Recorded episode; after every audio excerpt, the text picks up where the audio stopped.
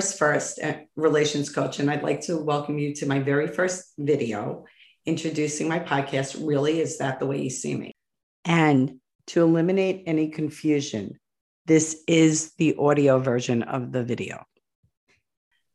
This podcast is dedicated to opening up the blind spots in your relationships and seeing the world from a different lens. Today, I have with me Tyler Lucchese, who is one of the great loves of my life and also someone I truly appreciate and respect. Tyler is the founder of Baby Bloom Newborn Care based out of Newport, Rhode Island. And it's very apropos that Tyler is here with me today because she's the one that's responsible for creating my first attempt of YouTube over a YouTube channel over 10 years ago. In this video, Tyler and I will briefly discuss the ways in which understanding her Enneagram type has impacted and changed her life. So, first of all, I want to thank you, Tyler, for being here. Thank you so much for having me, Iris. I'm so happy to be here with you. Yeah, this is really exciting for me too. When you you were here during the whole process of trying to figure out how to use this new webcam that's fancy schmancy and all of that. So, um, so I would like to actually, Tyler, ask you um, a question regarding your Enneagram personality type and learning about the Enneagram. And you've been in my life since you were a kid. Mm-hmm. And um, I'd like to know like how it impacted you. Like what what value did you get for it? What did you learn about yourself? How did it create change in your life? Yeah. So I sort of had a little bit of an epiphany because I realized that ever since I started implementing the Enneagram with you and started working through who I was, my life began at that point. So, just a little bit of a history. Um, I have been working with children and families for since I was a child. Um, and a lot, it's very common within the caretaking sort of realm is for us to be people pleasers and to have i've always had sort of a submissive type of approach when working with families and when working with even relationships personally within my my world. Um, and since sort of you know unpacking who i was with the enneagram and being able to identify some aspects of how i was navigating my life I've now broken free from that. And I've realized that rather than saying yes to everyone all the time, I have to stop myself and realize, no, you know, is that really what I want? And is that going to serve me rather than just constantly like robotically saying yes to everyone all the time, which ultimately we all know we end up getting resentful and pissed at the other person when realizing that the real root of that issue is coming from me. So there's been so much um, learning within this process and I've grown so much and and ultimately I'm in this amazing place in my life right now because of all the work that I've done. So I thank you so much for exposing me to all of this and working through the good parts, the messy parts, and, and everything in between. So I thank you for introducing me to that. Okay, so I want to tell everybody that Tyler is the ty- leads with the type six, the the loyalist, and um, can you tell me, Tyler, what is the greatest challenge of being a sixth for you? And what has been the growing points, I guess, you know? Sure. So, the biggest challenge I would have to say is my need for approval from virtually everyone from my father, my mother, my boss, you know, at the time when I had bosses, um, people that I see out in the grocery store, etc. It's constant need for approval and needing to be liked and wanted. And that was is it's it's currently you know i'm not perfect and there's never i haven't completed there's no end game here it's an ongoing process of working on this but um, that ultimately was the most challenging because i'm forgetting that this is my life and this is my health and wellness. Um, so I think that that's probably the most challenging part of the six is constantly needing to be wanted and loved, and that being such a um, creating such issues in my life physically with my health the people that i choose to be in my life you know relationship wise um, and even just in business too you know as a yes saying jackal as you say iris which i'm sure you'll have a completely separate uh, video about that but yeah you end up being resentful um, because i'm kind of being a different person. I'm saying things that's not truly aligned with how I feel and what I want and what I need. So um, that's been the biggest challenge, I'd say. So I think it's really great that you see this and it and you know when we see our blind spots it's not always the easiest pill to swallow right? Because our egos want to see us in the best light. And yet there is such a freedom. Did you have you found that in being able to embrace not only your gifts but also your challenges? Mm-hmm. you want to say something about that sure the ultimate goal of a six and who i am is to first for connection which you'll i'm sure you'll go into the sexual subtype which i am the epitome of a sexual subtype that's my my biggest need and want from my heart is to connect with others on a on a human level and a real and deep and raw level.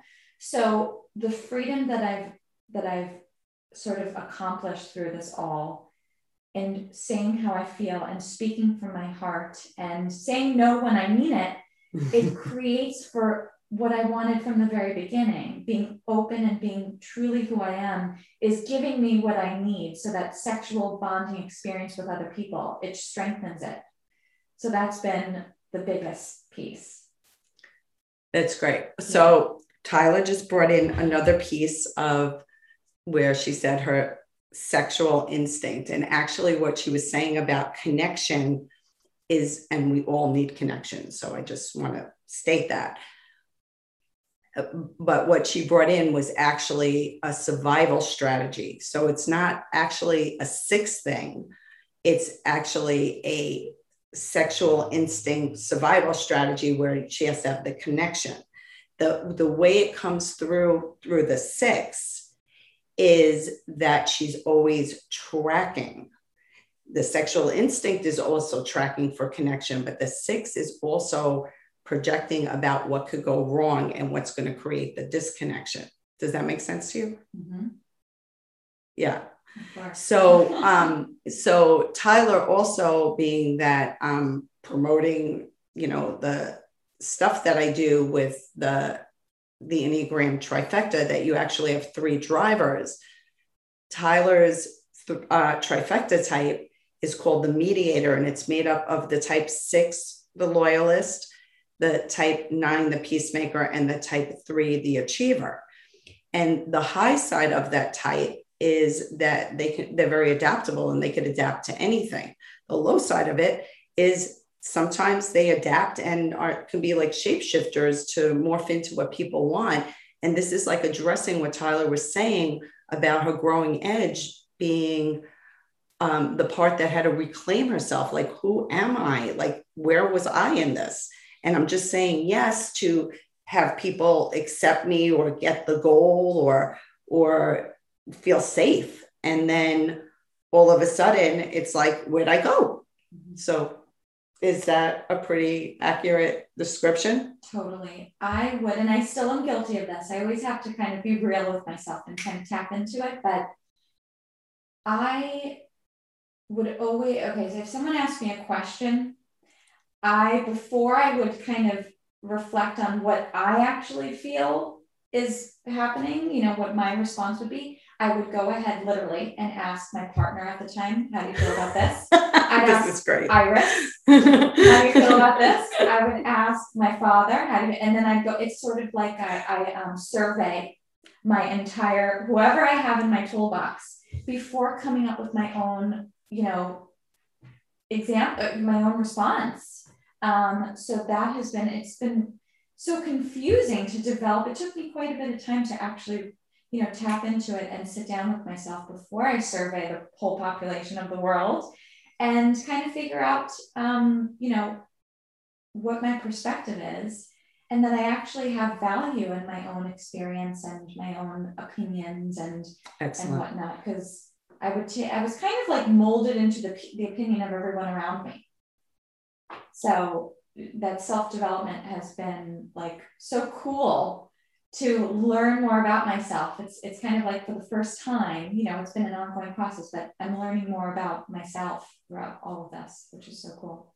And do you find that each time you have like a new epiphany and an aha moment, it's really not something different, but each time it seems like so different and so like life changing, right? But it's just another like layer of the onion of the same like stress survival strategies, basically, right? Mm-hmm. When someone asks me a question now, when I give them my answer, my answer, I'm so proud of myself.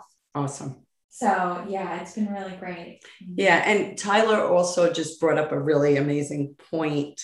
Of, oh, there I did use the word amazing, which is a seven word, which I am. Um, Tyler brought up a really great point about the six and the type six.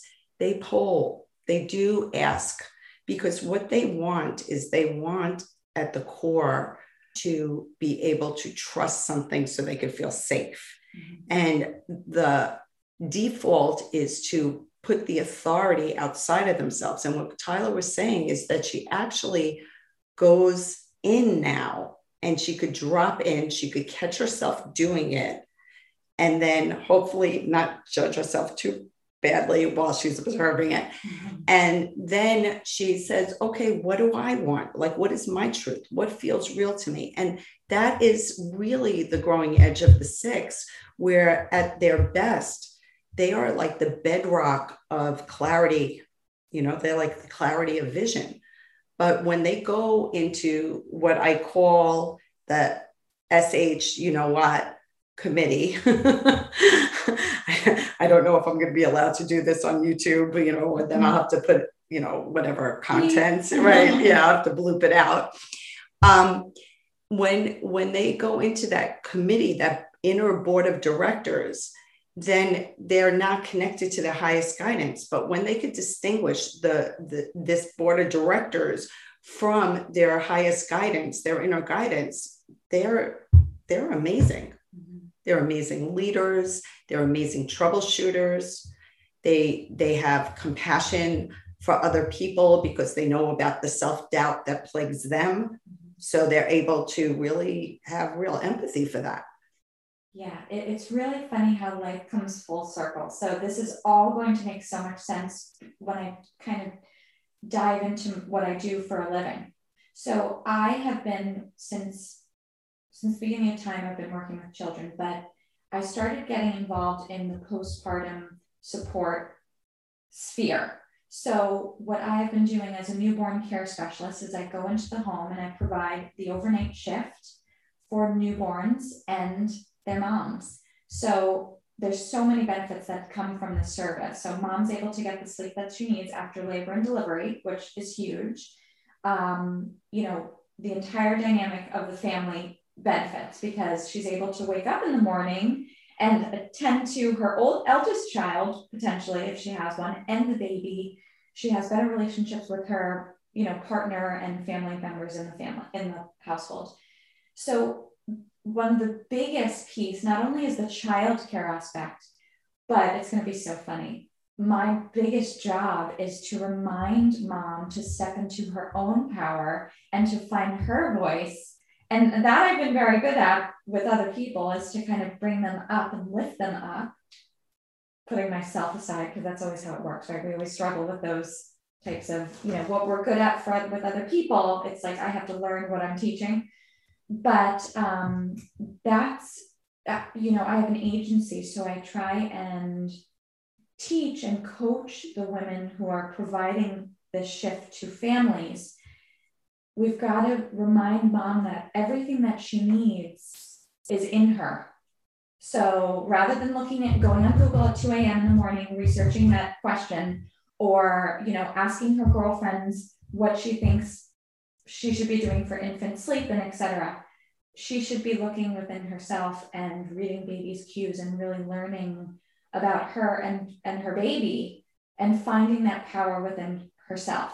So it's so funny how i had to learn that even though i've been doing this for quite a bit of time with other people so that that is really a fantastic example of it. And you're right. I mean, there is that quote that you teach the things you need to learn the most. Mm-hmm. Hence, I'm a relations coach. Hello. Hello.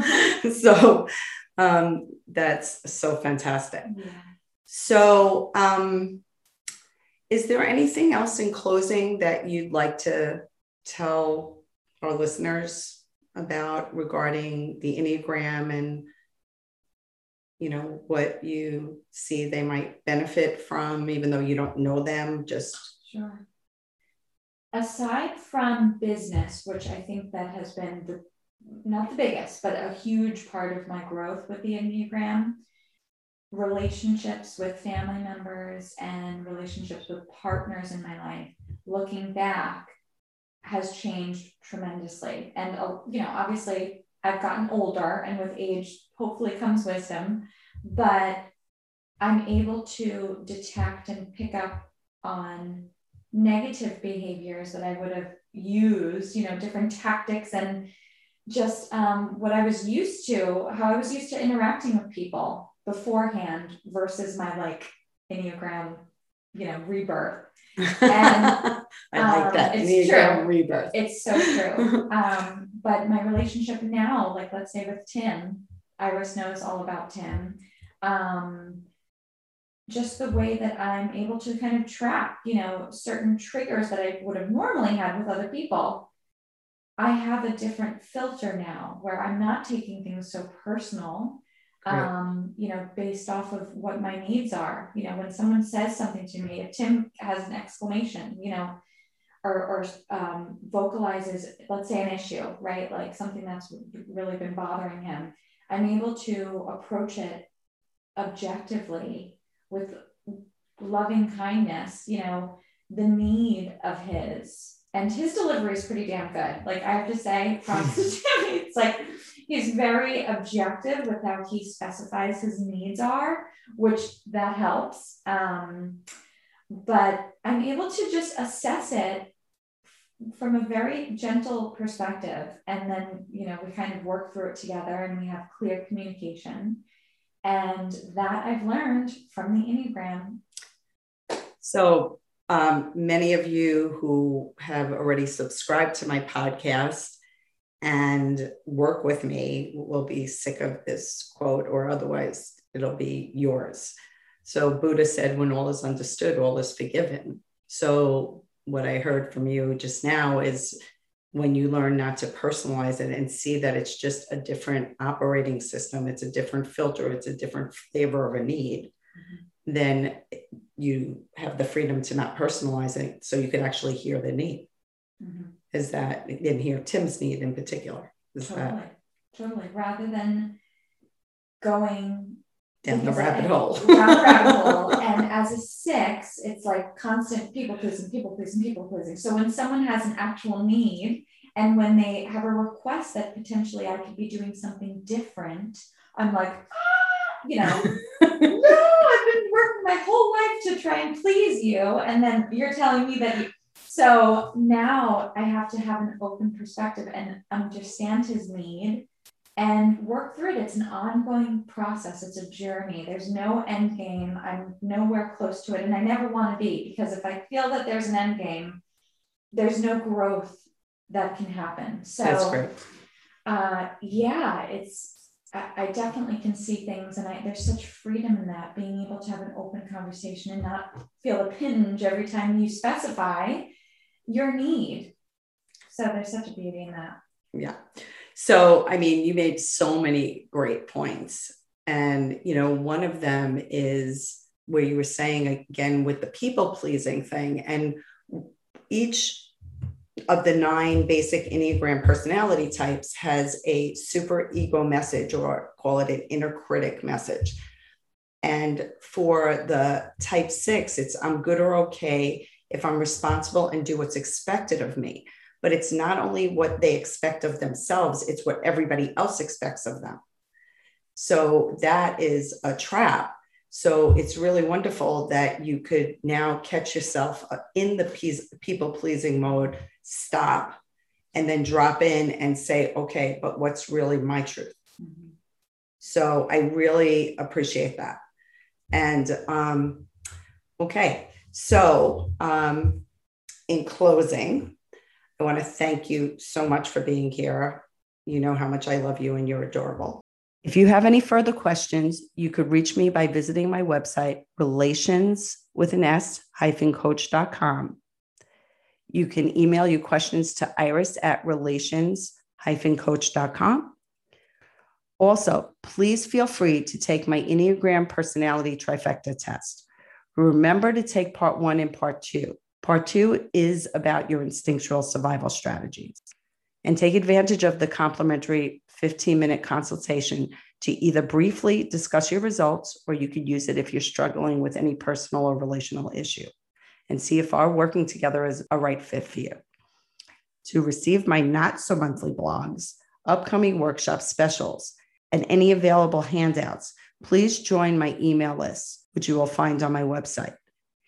If you enjoyed today's episode and are interested in listening to previous and upcoming episodes, please feel free to subscribe. You can find me by searching Really Is That the Way You See Me on any of your preferred platforms. And most importantly, I want to take a moment to thank you for creating the time in your day to listen to this podcast. It is my pleasure and honor to be a conduit that can lead to happy, loving, and fulfilling relationships. I look forward to connecting with you and catch you on our next show.